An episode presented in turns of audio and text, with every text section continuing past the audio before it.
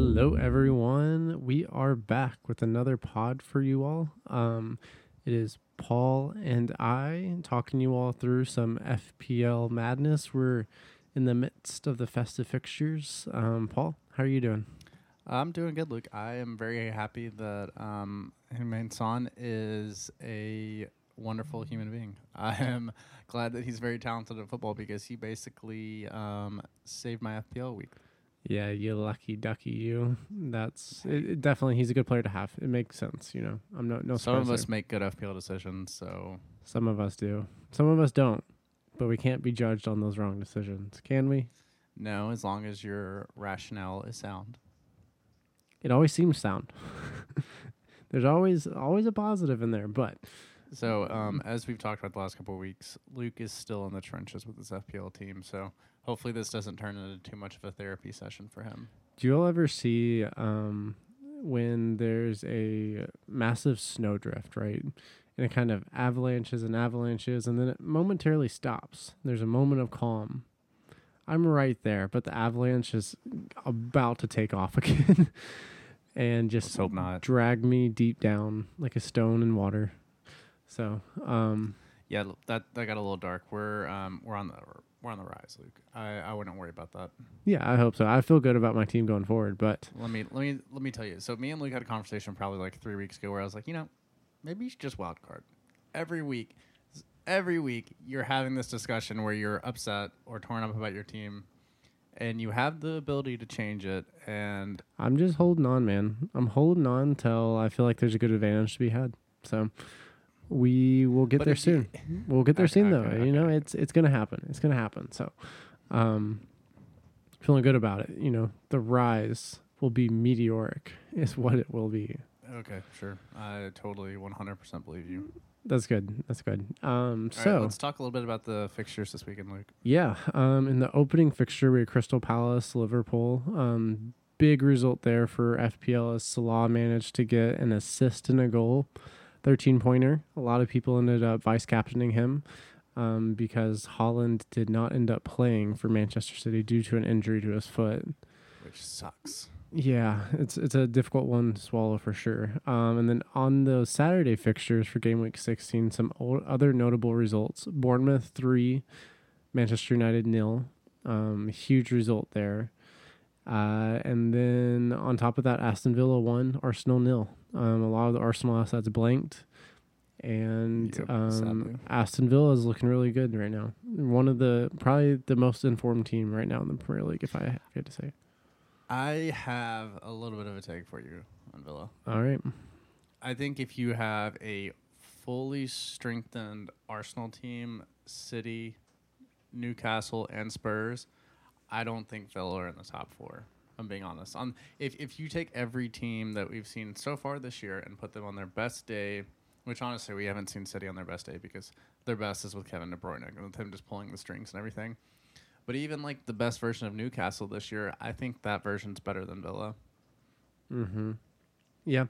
Um, easily, I think the best version of Arsenal is still better than Villa, even though Villa were better on the day. There's no question about that. They absolutely were.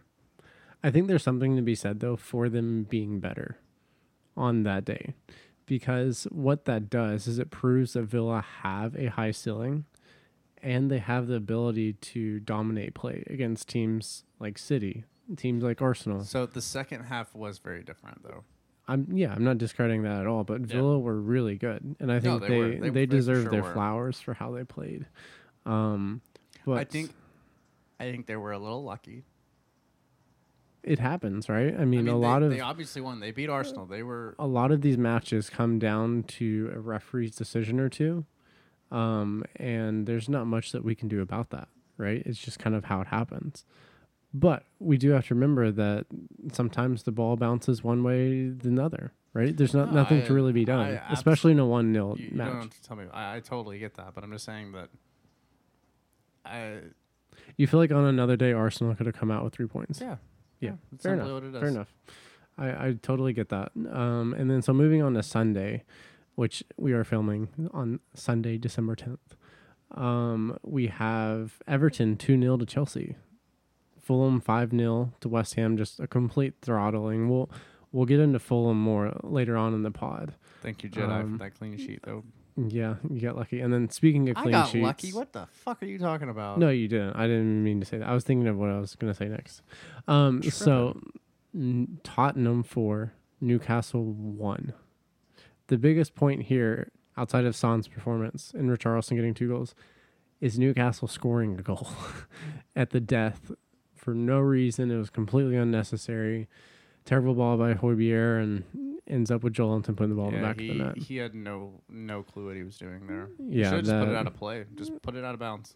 Wiped off so many points for a lot of managers. Um, and really pretty impactful goal there, honestly. Um, another important thing from here is that Trippier is going to be suspended for next week.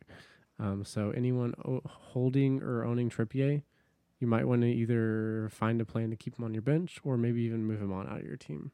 Yeah. Um, so those are the impactful results from the weekend, but big weekend for F P L, really. Um, low scoring, but if you had Salah and you had Son in your team, bravo, because there's ninety-five percent of your points right there possible. So um, yeah.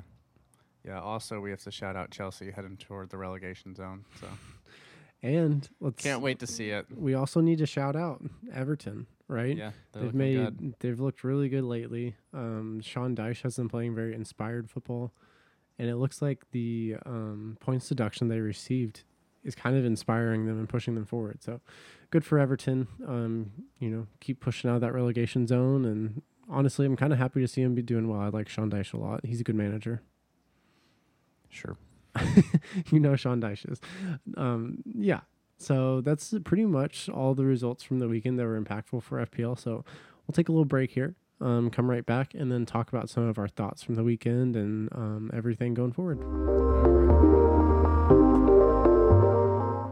All right, everybody. So we are back. We took a quick little break to kind of regroup and get ourselves together to give you the best version of this next segment we can. Um, look, quick question for you, though. We're going to, mm-hmm. uh, I know you said you want to ask me your questions, but I'll ask you a question first. Go for it. Tell the listeners what your favorite holiday movie is. Holiday movie. We were kind of um, talking about this last night with our roommate, so. It's, I mean, it's gotta be Elf for me, I think. I think Elf is the, it's the breadwinner. Um, the only problem is I've seen it too many times at this point, so. You think so? Not too many times, but I know every line. I still line. laugh a little bit. I'm not going to lie. I do too, but I still know every line pretty much is coming up. And it would be nice to just go back and watch that movie with fresh eyes. You know, I, that that would be a great Christmas present. It'd be really cool. Okay, I'll I'll get on that. Be careful how you do it. I'll, I'll, I'll yeah, I'll just bend space and time real quick for you. Okay, quick question to you, Paul. Have you picked out my Christmas present yet? Not yet. I've not. Fraud. He's been cooked on the pod. How have I been cooked? I don't know. It's December tenth. Um, okay, well, someone already picked out your Christmas present. Wait, Maureen right. already got my gift for me? Get out of here, man. Not even yeah, she's funny. Not getting me a gift. All right. My question to you. We're moving on. Who do you think has the highest X G by team over the last four game weeks? Bournemouth. Yep. Ding, ding, ding. Is that yeah, something you looked up? No. I know you're a little slut for Bournemouth right now. so Okay. So I figured that's who it would be. Here's my secondary question to you. Who do you think has the highest X G over performance? As in... Their expected Fulham. goals compared to their goals. Exactly. So Listen, I knew exactly where you were pushing Fulham this have sixteen goals over the past four games. They've been annihilating teams. But what the underlying numbers show is they've been highly efficient to the point of being very much so outperforming their expected data. So they have an expected goals of nine point two eight, and they've scored sixteen sixteen I mean, goals. That's not crazy. That's crazy. That is I mean, crazy. I mean, it's a little crazy, but I mean, if you watch those games, like especially the one today, like they were just pounding them. Like, like it, it's not. It, sorry. Wow. For lack, Paul, lack of better term, keep it P G. There are kids who listen to this pod. For lack of a better term, but I mean, like, like the goals were flowing, and it was so easy for Fulham that it it didn't like five felt like. It was probably low for that game. Okay, that that's fair. So there's but I think there could be other matches. To, to your point, sometimes X G does lie to us a little bit if you don't use your eyes watching the matches. That's just, fair. Just throwing that out there. I know, and I, I did watch the match as well. So I feel like no, you didn't. Even yes, you didn't I did really watch it. Yes, I was. You, I was watching. You did not watch it near as much as I did. Okay, that's fair. I was there watching. Th- we had three screens on, just so everybody knows. I was watching, and my thing here is that today it feels like they did dominate West Ham, but over the last four weeks, consistently producing the that amount of goals, it's a lot. And my worry there is that people are going to migrate to Fulham, and Fulham do not have the easiest run of fixtures coming up. This right? is not, that's that's very true. Um, they have Newcastle, Everton at home at Goodison Park, which is a difficult matchup. They have Burnley, they have Bournemouth, they have Arsenal. So two of the next five, actually three of the next five, I would not expect them to score a ton of goals. Burnley and Bournemouth, that could happen. But Bournemouth is one of the most in- informed teams in the league. So I would just be careful about Fulham assets. Paul, let's go into your opinion. What do you think about Fulham at this moment? Do you Are they a buy? Are they a sell? Or a hold? I don't know, Luke. I, I think that if we look at the Newcastle fixture coming up, that's one where I it, it's really difficult because, I mean, Newcastle's so injury-ridden. I mean, look, Trippier's probably going to... Trippier may be out next week. They had... Um, Trippier is out next week. He's for sure out. He's suspended because he got oh, yeah, his fifth true. yellow. Yeah, he got his fifth yellow. He's for sure out. Um, so Trippier's out. And Callum Wilson was back and Longstaff was back, which w- which should help them actually out.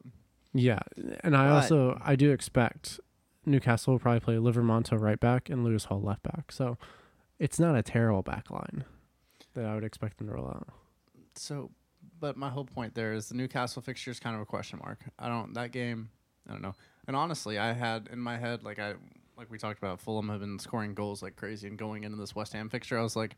I think me and Luke talked about it a little bit, and I brought up the point where it's like, I really, like, both these teams are just a big question mark, because Fulham sc- scoring goals everywhere. West Ham just came off beating, who was it they beat two weeks ago? Um, Keep going, and I'll, I'll pull it up. Uh, was it? Uh, They beat Tottenham. Yeah, they beat Tottenham, which, which was a really good win for them. It was, but that one even felt a little bit of, uh, I mean, if we look at the stats from that one, it was pretty even, so, I mean, it, it felt fair, but... Tottenham felt like they were better for the majority of the match than them. Yeah, but the the whole point is that I think that as an F P L manager, I think it's really difficult to... Do you want to ride the wave? Do you think the wave's, wave's about to crash? Do you, like, kind of judging where you are in that, like, area with a team like Fulham at this moment that are scoring a lot of goals? And to me, I think it's... If you have transfers and, like, let's say you have two transfers rolling into next week, I don't think it's a terrible shout to take a two-week punt on Raúl Jiménez. Okay, let's get very specific. Is Jiménez the person that you would recommend going after for for Fulham? It, I mean, obviously, it's so situationable and, like, depending on your team. But right now, I mean, realistically, how many great striking options do we have up front in F P L? Well, Haaland's a question. So, uh, the great ones at the moment. I think Solanke should be in there. He's yeah. returned three of the four last game weeks.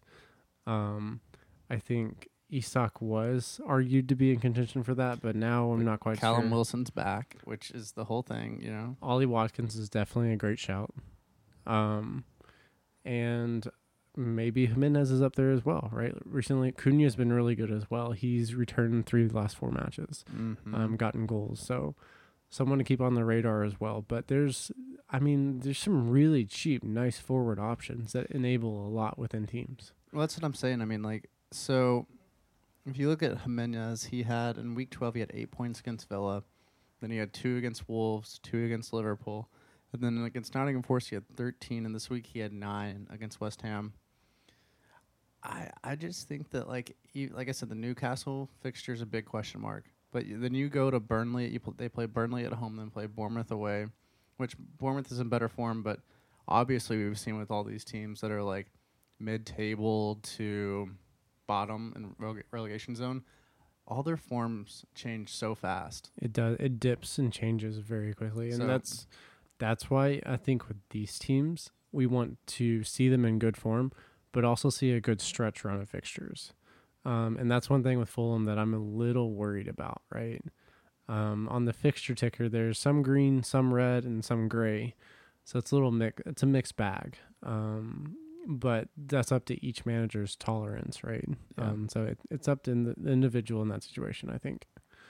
Um, yeah, but I would I would for sure. I I think Jimenez, based on the last two weeks, and honestly, he came back from the last um, national team break where he scored for Mexico, I think, twice too. So he's in good goal scoring form. He, I mean, he did it for a long time at Wolves, and then he had that really bad injury. So I think it's awesome. As I'm not a person that hates on Mexico unless the U S is playing them. So mm-hmm. I love to see Mexico, other Mexican team, other players do great in, from CONCACAF. So it's kind of crazy. If you look at the top goal scorers over the last four game weeks,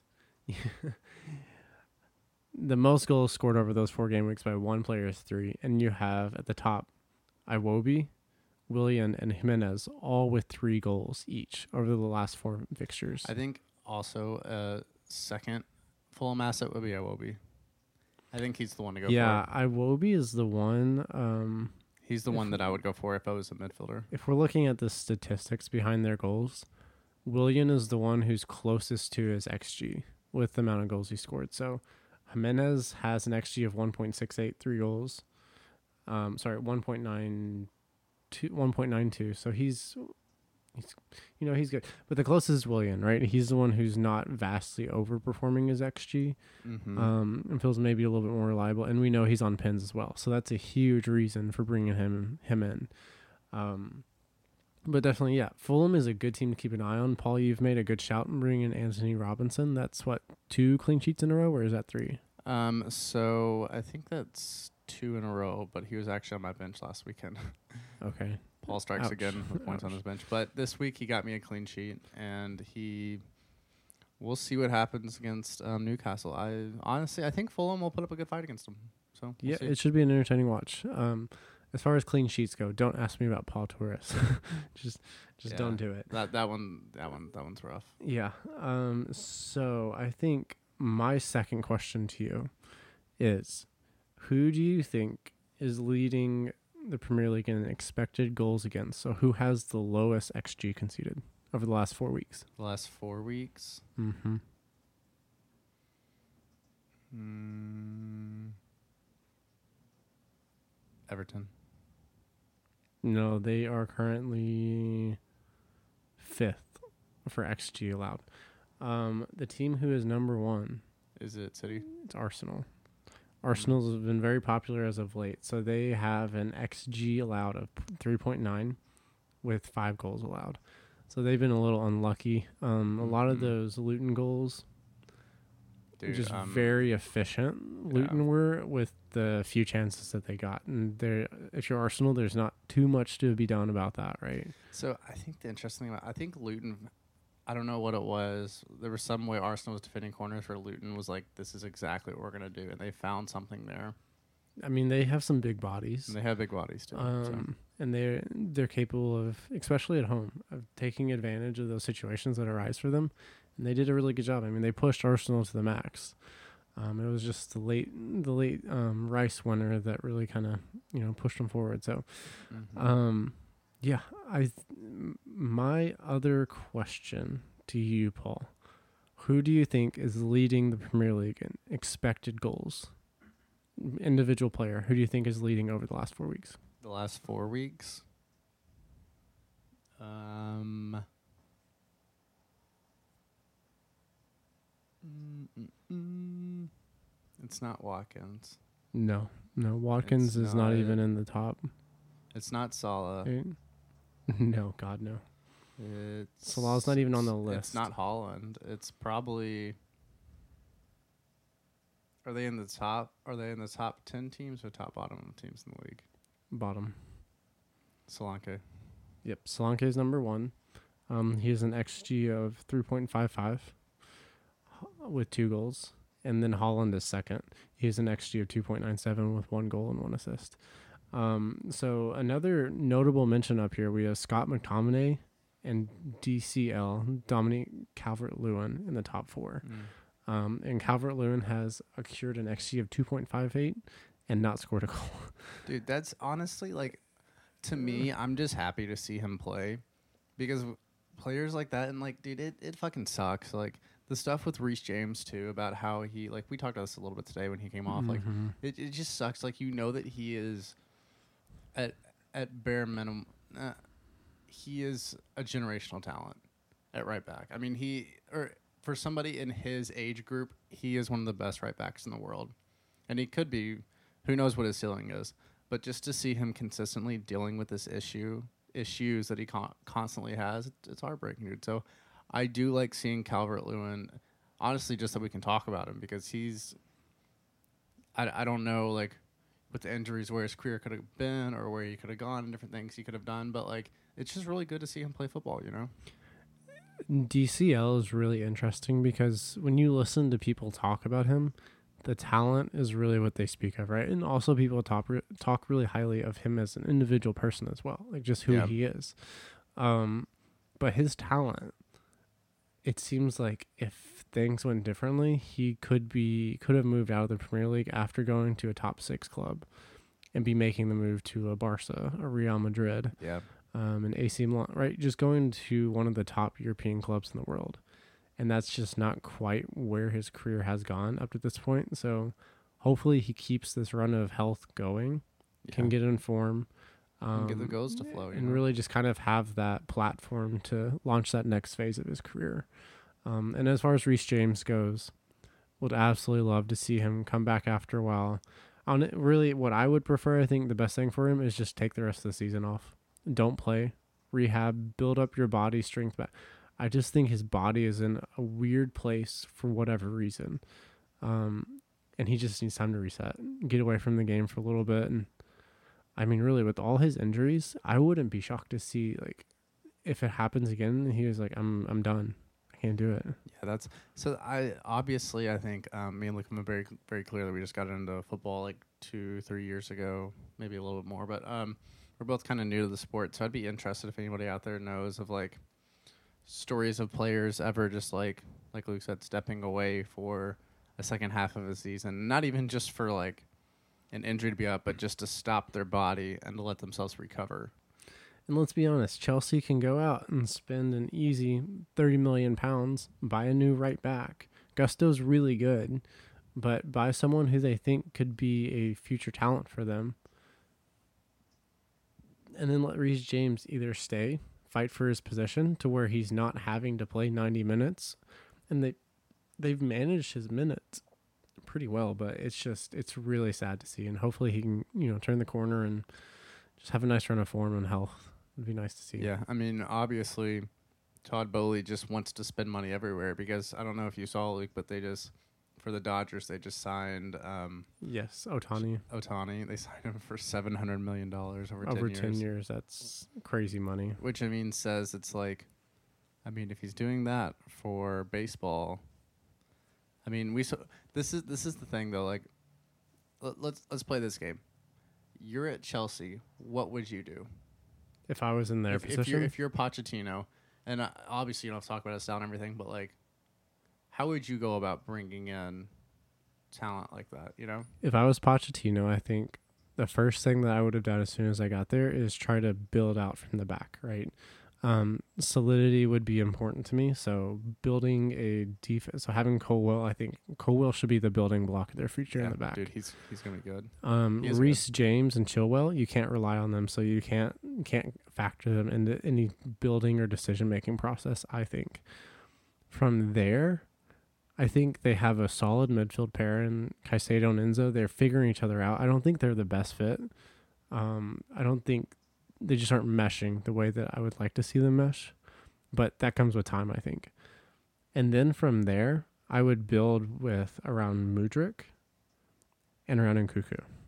Those are the two pieces there that I think have the most talent and could be the best assets for Chelsea going forward. So it's interesting you didn't mention Cole Palmer.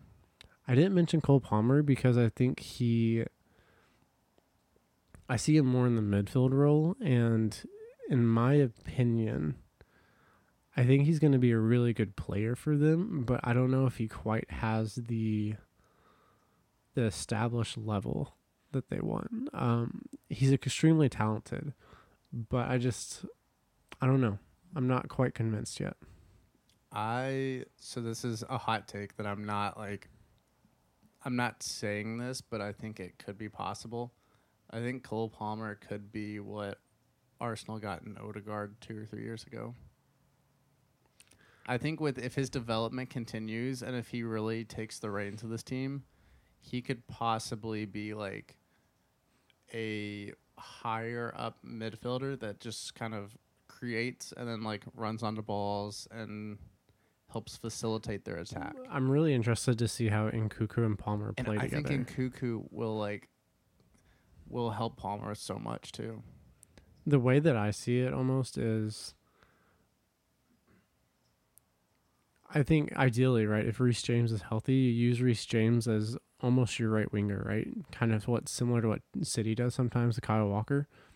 And then you have Mudryk on the left with Nkunku and Palmer kind of playing those inverted, tucked under a center forward role. And that's why I think they need a center forward, like someone like Ozem, Ozenheim. They're um, not getting him. They're not getting Ozenheim. I don't know, man. We'll see. You know where he's going. Arsenal would be the pre- preferable move for you, I know for a fact, but um, I, I'm just not sure. It seems like Chelsea Chelsea are really willing to go into that bidding war um, and drive up the price a lot. But what player wants to go there? Honestly, at this point, like if you're if you're think if you're really thinking about it, and you've seen all the transfers they've made the last two years and kind of the absolute dumpster fire that Chelsea is at times, it's like, why would you want to go there and even take a chance, really? It is kind of crazy if you go back and look at Chelsea's depth chart from just two years ago, how much turnover there's been, and there's very few remaining players from then. And to see how successful a lot of the players have been leaving yeah, Chelsea. It makes, it makes a huge difference, really. Mm. Um, we spent enough time talking about Chelsea. We have, we have. Um, okay, so my last question to you, right, mm-hmm. as we kind of highlight some F P L stats here. Who do you think is leading the Premier League in the last four weeks for X A, so expected assist? Mm. Son's got to be up there pretty high. Son is number one. Good shout there. Dude, I'm killing these questions. Um, he has an X A of two point eight with three assists. Yeah. Um, and Today two, goal, two goals as well. And that, and now it's confirmed he's on penalties. You know, we haven't gotten an answer to this, that question. I d- dude, I didn't realize, but they right? said it today in the broadcast that, like, this is the first penalty, penalty since Harry Kane for Spurs. Yeah. Which Harry Kane got a fair Nuts. amount of penalties. It's kind of crazy that they haven't got one before that. I think it's because he put so much pressure on back lines, you know? He did, but... And he's so know. good at holding the ball that, like, it just causes chaos around him. It's just statistically, you feel like you should get a pin between that time and Harry Kane being there, but... Well, maybe it'll go on next week. That would be great. Um. Okay, so the other top four within that category, right? We have Trent with an X A of two point one eight, Marcus Tavernier with Bournemouth from an X A of two point oh five, Martin Martín Ødegaard with an X A of one point nine six, and Pereira with an X A of one point nine five. I'm um, surprised Pereira is not higher. Yeah, it's just because... Because he had that three assist week. Right, but his assist... Um, vastly outperformed their expected goals. Yeah. Right. So that's just why his X A is lower. Um, so some interesting names in there that we might not expect. Um, Trent, though, yeah. he's got one assist. So he's underperforming his X A, but vastly overperforming, overperforming his X G. So if you're an owner who managed to get in on those two goals from Trent, big congratulations. Um, that it's very helpful for your team, especially with everyone struggling so much to get clean sheets right now. And, you know, there's not very many defenders, I, really, who were making a big difference on the attacking front. Dude, it's crazy. It's it's honestly, like, I feel like F P L at the moment is kind of like a barren wasteland with, like, with especially midfielders. I think there's a plethora of midfielders. There's a lot of different options out there for people. But for forwards and defenders, it's like, I mean, especially with the lack of clean sheets. If you think about it, I think Salah's return this week skyrocketed the average. Otherwise, this would have been e- even lower scoring week than, I think, what was it, like game week twelve or thirteen? One of those was really low scoring.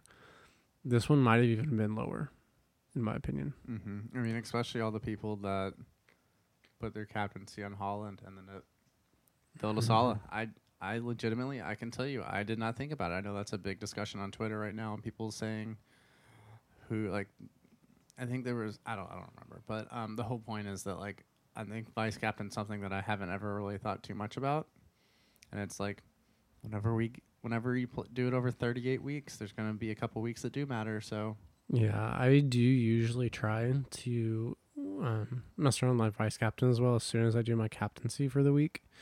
And this week I just didn't have anyone that I really knew to put my va- vice captain on. So I went with Phil Foden.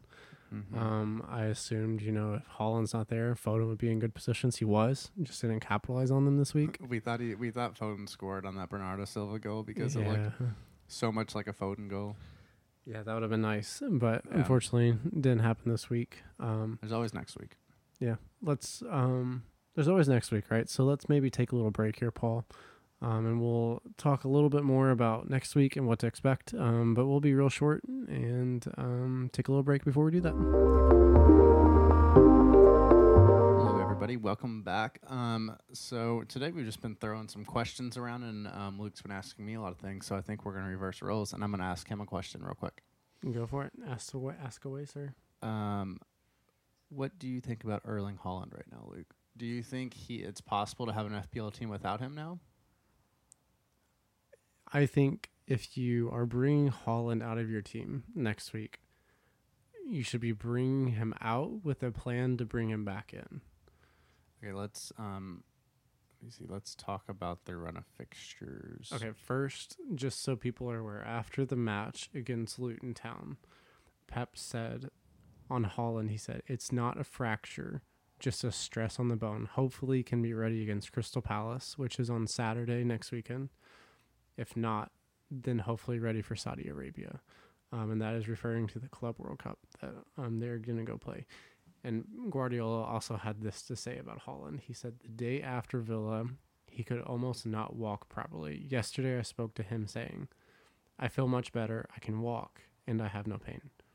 That's why they have to check on him day to day, because he's improving as time goes on, but they're not sure what that timeline is going to be yet. It sounds like it's very short term, but we're not sure if he's going to play against Crystal Palace on Saturday.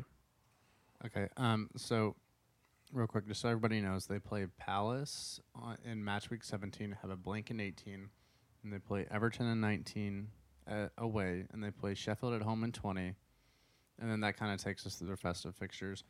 So, over the next four, I'd say it's relatively a good run, but the big, I think the big thing, too, like, that City has to be careful about is that when...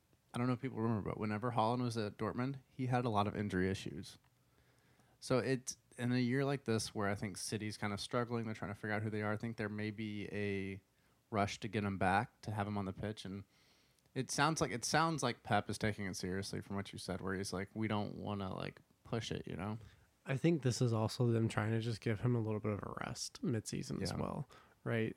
He, if they were playing Arsenal, I would wager he would probably would have been playing today, right? It just, it's kind of how it felt um, from an outside-in perspective. But I also do think, though, that Haaland is someone who could really hurt your overall rank, right? If you miss out, say he plays on City, you transfer him out and take a negative four to get Haaland out of your team, that is a decision that's going to come back to haunt you, right? Yeah, it's very risky. Um, and that's why we want to be very attentive to what Hall, what Pep is going to say in his um, in his midweek press conference where they're getting ready for their um, Champions League fixture, and then also next Friday, right before they play Crystal Palace. Um, so hold those transfers, disregard the price rises, unless you just have to do something and make a change to your team. But for now, we would highly recommend that, at least my personal opinion, I would say hold on to Haaland, and unless we get confirmation he's not playing, I would just keep him in the team. Yeah, so another thing too, Luke, I was just, whenever we were talking about this over the break, I was playing around with, like, if I took out Haaland, what would I end up with? And of course, naturally, without there being many other premiums out there, you kind of fall to- towards Sol- Salah, who we have, I think he's leaving, what what week is it? Like match week twenty or twenty-one? It's mid-January. So um, yeah, so that's probably like, so mid-January. Um, so probably like January twenty-first twenty is match week twenty-one when they play Bournemouth for Liverpool. So, I mean, so he's going to be gone for a while during AFCON. So that's something to be aware of, where if you bring in Haaland and you don't have a wild card left, you could be in a really bad spot. Yeah. So no, just taking all the variables, be very but careful. Another about... way to look at this as well, right? If, say, you take Haaland out now and say, I'm going to weather the storm, and you keep Salah up until twenty-one when he's going to be gone, that's easy to pivot from Salah to Haaland.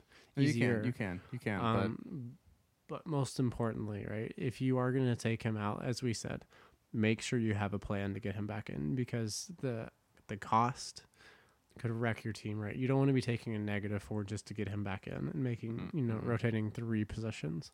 Um, that's that's very difficult. So have an idea of what you're going to do and map it out in yeah. the long term. Yeah, completely agree. But um, like we said, it's very risky, but it's also situationally depending on your team and how you want to play F P L. Yeah. So it's, it's all up is. to you, you know, it's, it, you have the keys to your own success. Or failure. or failure. For some people. Or failure. It's both, you know. It is. It is. Um, I think that's going to bring us to the end of this podcast, though. Paul, do you have any closing thoughts for our listeners out there? Um, like we talked about the last couple weeks, um, Chip's wildcard has to be used by nineteen. Um, so it can be used pre-game week twenty as well. Yeah. So, so like, I mean, it, like. It goes up. nineteen into twenty. Yeah, so right. the deadline is right after game week twenty. Yeah. Um, so you can use it for nine between game weeks nineteen and twenty is the time that you can use it. Okay. Yeah, but just um, just be aware of those. You want to make sure you use use that, because it's, honestly, it's pretty wasted if you don't, realistically. Yeah. Yep. You want to be very strategic in the use of that chip, because it's going to set you up for the next five to ten fixtures upcoming. Yeah, so really, really playing that bad boy out. And, you know, we got to make the most of them with upcoming changes and fixtures. So, yeah. Yeah. But um, I think. Do you have any closing thoughts, Luke? Uh, my closing thoughts, um, you know, F P L, we play for fun. And it's always good to. This is rich. It's always good to focus on the positives and try to, you know, not the negatives focus. Don't focus on the negatives. I'm rambling here, and he it's is, not he's good. Self therapizing himself. I'm trying. He Ultimately, needs, he needs to. I'm telling you, F P L is for fun. Just try to enjoy it as much as you can. Um, and that's my closing thought for the week. Thanks for joining us, guys, and we'll be back with you next week. Yeah, just so everybody knows, I'm going to cut that clip and I'm going to send it to Luke every morning before he wakes up and before he goes to bed. I would love that. It would be a nice little ray of sunshine just, just every so morning. He, yeah. Just so he remembers that. But that'll be my alarm clock. Yeah, everybody, thanks for spending time with us. Um, we appreciate everything, and we will see you soon. Bye, everyone.